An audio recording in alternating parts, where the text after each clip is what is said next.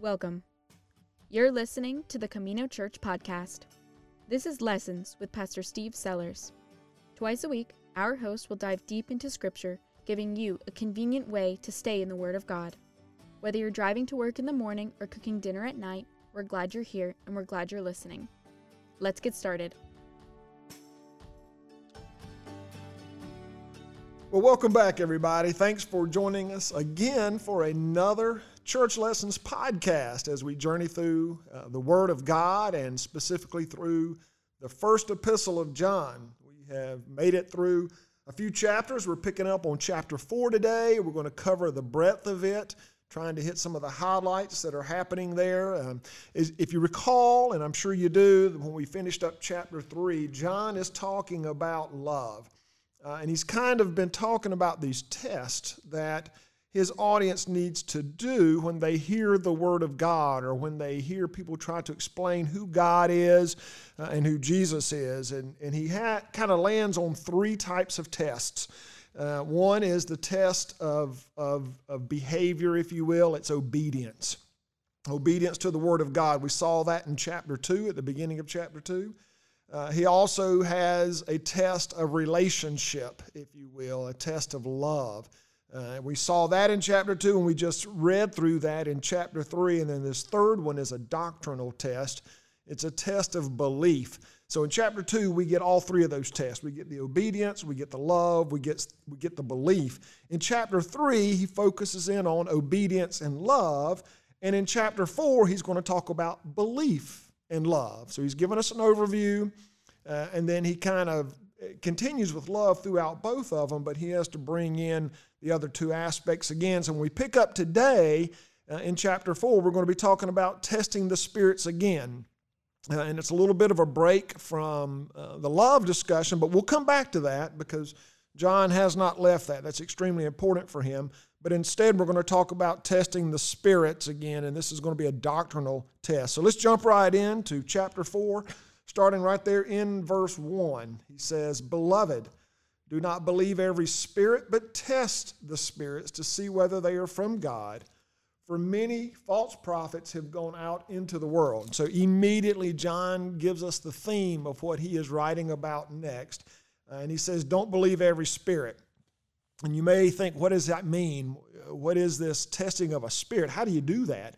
Well, some of this is word usage. Uh, when John is talking about testing every spirit, He's actually talking about testing every prophet because everyone who claims to be a prophet must be getting their prophecy from a spirit. And so he is, in essence, saying you need to look at where their prophecy is coming from to determine if they are from God or not.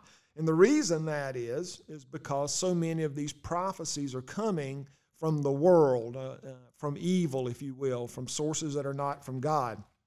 But he wants him to focus in on is it coming from God? Uh, worldly prophets uh, are not going to be speaking from God. They may sound like they're speaking for God, uh, from God. And let's remember that the, that the specific audience John is talking about used to be part of this community of believers and they seceded. They left them. Remember, they're secessionists.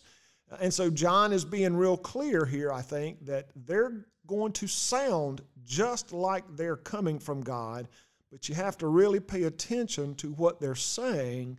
And in that, you'll know whether they are coming from the spirit of truth, which would be from God, or the spirit of error. You know, this is very true today. You know, we're, we're 2,000 years plus removed from this message. And there is truth in that for us today because there are a lot of uh, proclaimers in our world who say they're speaking from God and they're trying to teach uh, and lead us in certain directions. And we need to test the spirits.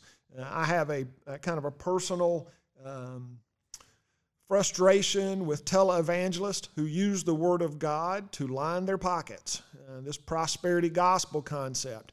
Uh, the Scripture does not support prosperity gospel. Anytime the Scripture talks about being blessed, it is almost always in relation to being blessed so that we can build the kingdom, not for our own personal gain. Uh, and there's just one gentleman that I know that I see at times on TV, and uh, he always has a special word from God. And if you want that special word or special blessing, then uh, you've got to plant a seed. Uh, and that is such a violation of what Scripture says. Does it sound like Scripture? Yes, it does. And he uses Scripture to back up what he is saying. But if you are a student of the Word, as we are here in the Church Lessons podcast, if you are a student of the Word, then you know that he is misrepresenting, he is misinterpreting uh, the scriptural message. Uh, and, and that is what John's audience is dealing with. It's not that what they're hearing sounds so distant from this new Christian faith. It sounds very similar. And John is saying you've got to pay attention. You've got to test the spirits. And again, it's because you have all of these false prophets, uh, the antichrists, as John has said earlier, who have come out of uh, them, the believers, and they've gone into the world. And so their message is one of the world, it is not one of faith. Then in verse 2, it says, By this you know the Spirit of God. So God, uh, John is not only telling us to pay attention to, to the testing, but he's also given us what the test should be. By this you know the Spirit of God. Every spirit, every person, if you will, every prophet that confesses that Jesus has come in the flesh is from God. And every spirit that does not confess Jesus is not from God. And this is the spirit of the Antichrist, of which you have heard that it is coming, and now it is already in the world. Let's take a look at that verses 2 and 3 there, because John throws in a couple of things that are helpful as we test the spirits. First of all, in verse 2, he says that Jesus Christ has come. And the verb that is used for the Greek word here to come is in the perfect tense. And what that means is, is that he's not just saying that Jesus Christ um, has arrived or that Jesus Christ as a presence uh, has arrived. He's really stating something a little bit deeper. He is saying that the status of things have changed. And in this case, uh, we're not just talking about a historical event that uh, a man named Jesus uh, has, has been birthed and lives and is doing ministry on the earth. We're talking about a change in the gospel message itself. Jesus is the fulfillment of the gospel, the good news of God uh, made manifest. And John is saying that here. He, he, he is pointing to the fact that when Jesus arrives, the whole understanding of the gospel and the fulfillment of the gospel has changed. And that sounds like a lot that's going on there, but remember, these folks are trying to learn their faith, and John is using his words very well. His, his wording is dense, and we have to kind of unpack it a little bit. Um, and, and it's important that John says this because if you recall, the secessionists, those who were teaching the false prophecies, are denying that this Jesus is fully human and fully divine. It cannot be in, Gnostic belief, especially uh, from a specific Gnostic uh, teacher called Cerinthus. You, there's no way that, that uh, Jesus in the flesh and Jesus in the spirit can be fully one person because the flesh and the spirit cannot coexist. But John is saying that that's absolutely what has happened, and it totally changes the understanding of, of what they have been teaching. So Jesus has come in the flesh, is from God, and that every spirit that does not confess Jesus is not from God. So that's real simple. If no one's confessing that Jesus is the Son of God, fully human, fully divine, that is clearly a false doctrine. And that's what we're talking about here, testing the doctrines uh, of those spirits that are leading them. And it says that now it is already in the world, these antichrists at the end of verse 3 that he referenced earlier. You've heard they were coming, they're already here. And John again defines them as those who have left this particular congregation. In verse 5, they are from the world. That is where their spirit originates from, and their lessons and their prophecies come from, not from God. they are from the world. Therefore, what they say is from the world, and the world listens to them. Very important that the world does not have spiritual eyes to see the message and read it well. They don't have spiritual ears to hear it well. And of course, most of the um, messages of the day, the proclamations, the prophecies, is not written down, it is done verbally. It's an oral audience, it's an oral proclamation. And John is saying that they will not hear it because they don't have spiritual ears. And he'll tell us in, in a little bit that that's going to be gifted by the Holy Spirit. We as believers receive the Holy Spirit, and one of the works of the Holy Spirit is to help us to interpret and understand Scripture. And John talked about that previously when he said that the Spirit does that and we don't need someone else to interpret it, interpret it for us. Verse 6 We are from God. Whoever knows God listens to us, and whoever is not from God does not listen to us. He's restating that same thought in the reverse, and then it winds up at the end of verse 6 From this we know the spirit of truth and the spirit of error. And this is, is that the spirit of truth will witness to the truth that is Jesus Christ. The spirit of error does not witness Jesus Christ, at least in the appropriate manner. And verse 6 kind of bookends this first section. It, it, it uh, is an envelope to verse 1. Uh, and so we come to the end of this section, this little interlude on testing the spirits. And now, starting in verse 7, John goes right back into this love theme, which is so important for John's listeners. Clearly, uh, they have a real ethical issue with uh, teachings that say that you can either hate or not care for or somehow not feel the community of other people. And John, I mean, he's given a lot of attention, right, to this. Uh, and we've read it over and over, and we're not done. We're going to get it more in verse 4, uh, and we'll see it also in verse, I mean, uh, chapter 4. We'll also see it in chapter 5. Uh, so clearly, this is a big issue for John, and John is wrestling with it, trying to teach it to them. So let's dive into this uh, in, uh, in verse 7, where it says, Beloved, let us love one another because love is from God. Everyone who is born of God, everyone who loves is born of God and knows God. So we've got a little summary statement here that we are to love one another. Uh, you're going to find that love one another f- phrase three times in this section verse 7 here, verse 11, and verse 12. God, um, in this section, you're going to, as we read through it, you're going to hear that God has revealed himself to us in Jesus Christ, who is sacrificial love. And that is the basis for what God is doing for us sacrificial love. Not that God just loves, but the essence of God is love. And really, love as an emotion, love as, as something that we experience, originates from God. True love originates from God. We're going to see that in the later verses of, of 7 and 8, uh, that God loved us through Christ. We'll catch that around verse 10. God loves through us. We're going to become the extension of that love, uh, and that love is perfected in us. And you'll, you'll see that as we read through verses 7 through 16 here. He has created this movement uh, about love. It's, so here's what's important, I think, in what John is trying to teach us. A Christian who does not love but professes to know God and to be born of God is like claiming that you are intimate with someone who you do not speak the same language. Now, at Camino Church, we are a bilingual church, primarily Latino, uh, but we have other cultures involved as well. I do not speak uh, a, a lot of Spanish at all. And one of the more difficult things at times for me to do is develop deep and abiding relationships with people who don't speak a lot of English.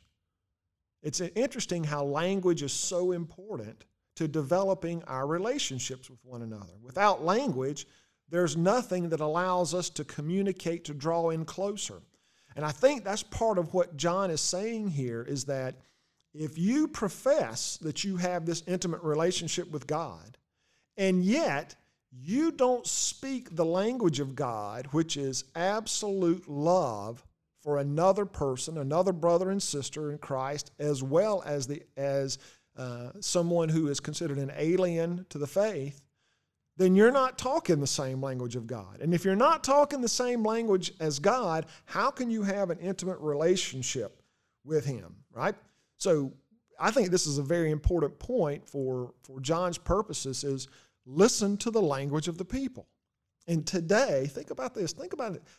How many people do you know that profess God but speak a language of hate, derision, anger at others that they don't understand or they don't agree with. That's not the language of God, especially in the New Testament. When you've got Jesus Christ who has fulfilled this gospel, you hear some of that in the Old Testament. I grant you that, but that's because that their relationship with God is based on obedience. And when you have a relationship built on obedience, just like with a child, then there is punishment involved. That is the only way sometimes you could administer uh, obedience. But in the New Testament, it is not built on obedience. Obedience doesn't get us to faith, obedience is an outgrowth of our faith. If we have a true faith, then fruit should pour forth from us obedience and love and a good doctrine, just like uh, John is talking about here. So if we are going to truly be believers and follow God, then love is a sign of that authentic Christian relationship. And you're going to get this in these verses. So let's kind of keep going through these. Uh, verse 8 Whoever does not have love it, um, does not know God, for God is love. Not that God loves, God is love. The essence of God, as we mentioned, is love. God's love was revealed among us in this way God sent His only Son into the world so that we might live through Him. So, how did God express His love? By sending His Son. And that way we could then live through the love of the Son into the Father, which allows us to participate uh, in that eternal life and have that eternal hope. This is, this is a demonstration of the depth of God's love, that He sent His one and only Son so that our sins, our sins, though wretched as we are, though undeserving as we are, can be wiped away, can be absolved, so that we can have that relationship with God. That shows the depth of His love. And so, if He's willing to go that far uh, to love us, then we use that then to show His love to others. Not, not necessarily because we love them because of who they are or we feel an emotional attachment. That's not what John is saying. John is starting from the standpoint of God loved us. That's the foundation. And then he's going to build on that. So, because of that, we've got to turn around and love those around us. Uh, verse 10 And this is love. Not that we love God, hear that? That's just what we talked about. Not that we love God, but that He loved us and sent His Son to be the atoning sacrifice for our sins. He made us at one with Himself by sending His Son. We have atonement, which draws us immediately uh, into relationship with God. And because of that, we should have that kind of love for those around us. Verse 11 Beloved, since God loved us so much, he's going to hit us right on the head with a hammer here with this thing, so hold on. We also ought to love one another. Again, notice he doesn't say we ought to love other people because they're nice. We ought to love other people because we agree with them. We ought to love other people because they love us. That is not at all what John is saying. He breaks it down very simply and right to the point. Why do we love other people? Because God loved us.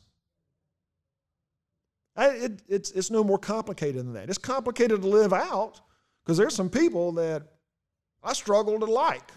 And so I think I struggle to love. There's some people that don't love me, don't like me for sure, and don't love me. But when I realize that my love for others is not dependent on my emotional status with them, and it is instead a reflection of God's unconditional love for me, then I should be able to love anybody no matter what. I don't have to agree with them, I don't have to condone them, but I do have to love them. And I love them because that's what God gave to me. Very powerful, very right to the point. Man, John is he's hitting us now. He's hitting us hard and he's going to keep going in verse 12. No one has ever seen God. If we love one another, God lives in us, and his love is perfected in us. So, John is saying here that no one can see the face of God. But God shows up when we love other people. And he says it's perfected. And let's we need to kind of listen to that word perfected. In the Greek, it does not mean that it is without flaw. uh, like we use it. Like if I get a perfect score on something, I get you know 100%. I don't miss at all. The Greek word that is used here that means perfection really means it is made complete, which means that it does exactly what God wants it to do. So the love of God does what it but what he wants it to do when we love one another. Isn't that powerful? I like that a lot. That's why we love other people, as we're perfecting the love of God. We're completing it. We are demonstrating it exactly the way that God would want us to do. Verse 13, by this we know, and by this reflects on just what we were taught that we love one another. By this we know that we abide in him and he in us because he has given us his spirit. So, one of the roles of the Holy Spirit is to help us abide in God. That mediator, the Holy Spirit mediates our relationship and our prayers uh, and our yearnings and things between us and God. That is a role of the Spirit that John is articulating here. And we have seen and do testify that the Father has sent his Son as the Savior of the world. God abides in those who confess that Jesus is the Son of God, and they abide in God. So we have known and believed the love that God has for us. So when we abide in God, truly draw close to God and spend time with Him, then we're going to love. And we're going to love because God has abided in us and we have abided in Him. And so we draw close, and so the outpouring of that is love. So we don't have to force it, right? If, if we can't love people around us, that's probably an indication that we are not abiding in God as much as we should, or with the depth that we should, or consistently as we should. Instead, we clearly have pulled back from God. Right? And what John is doing in these last few verses is he's breaking down this indwelling concept so that we know that love doesn't come from us. It comes from the indwelling of God, which is the Holy Spirit. Then he goes on in the rest of verse 16 God is love, and those who abide in love abide in God, and God abides in them. He's repeating this. This is a literary technique. He's repeating this lesson over and over. Love has been perfected among us in this. We already heard this once, we're hearing it again. That we may have boldness on the day of judgment, because as He is, so are we in this world.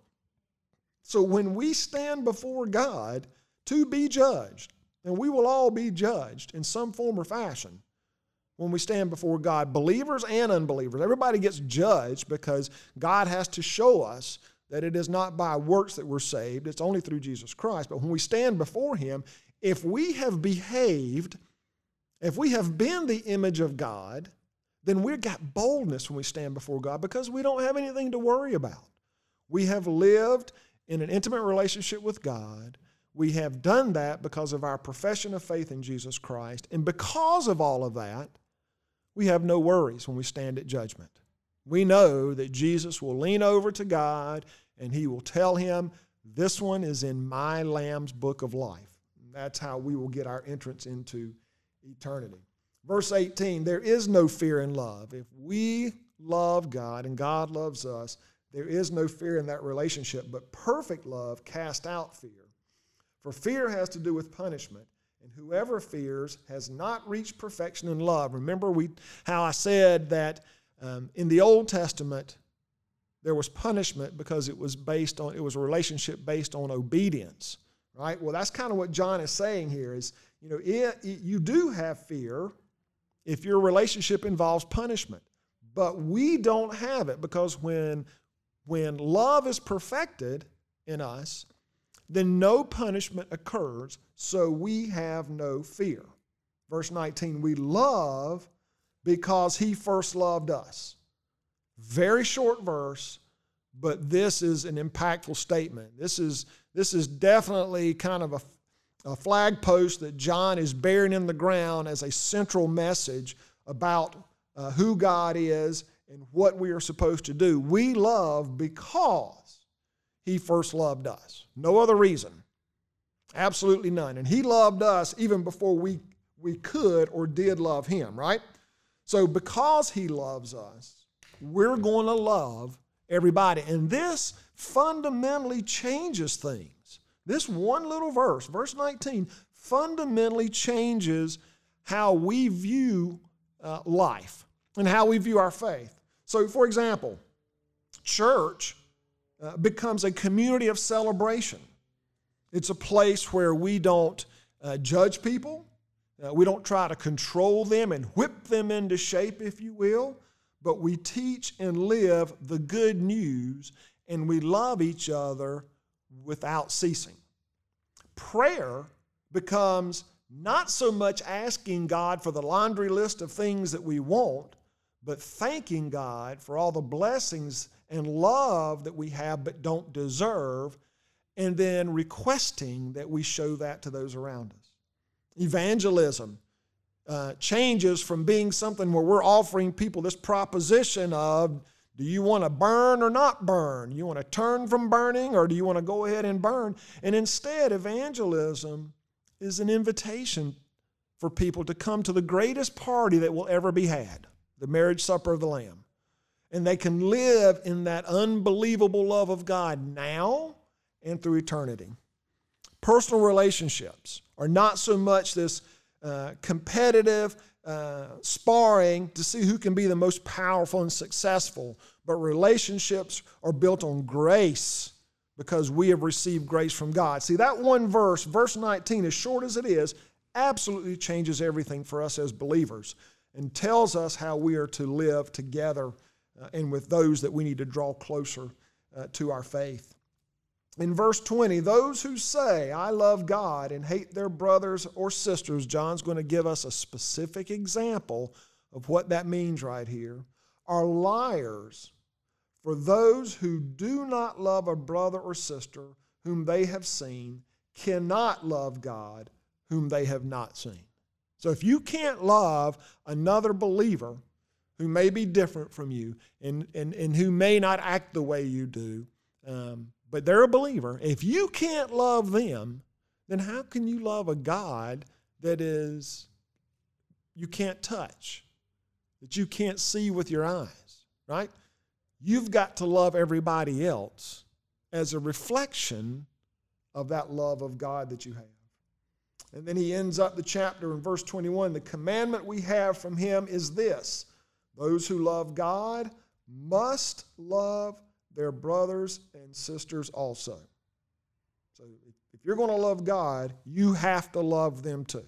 Right? So so let's wrap this session up. We're going all the way through chapter 4. We've said a lot. So let's kind of go back and let's kind of summarize something. God loved us first. Right? Before we ever uttered a prayer, God loved us. Before we ever attended a worship service, God loved us. Before we ever read one word of Scripture, God loved us. Before we ever reached out to others in need to show them the love of God, God loved us. God loved us and then everything else. His love is primary, everything else flows out of it. You see, our love for God is not the engine that drives our faith. God's love for us drives the faith train and helps us with our life and our discipleship. It is the engine for our faith. So, finishing up chapter 4, we're going to hit chapter 5 next time. We hope you will come back. Some, chapter 5 is going to summarize all of the uh, first epistle of John. We're going to go through it, and then we've got more exciting things to come. So, hey, Thanks for joining us. Remember to stay in the Word and keep this journey going. Thanks a lot. Thank you for tuning in to Lessons with Pastor Steve Sellers. Check back soon on all podcasting platforms and on YouTube for the next available episode. This series is produced by Riley Moncrief for Camino Church. To learn more about our church, like us on Facebook at Camino Church or visit us online at CaminoChurch.com. We'll see you next time.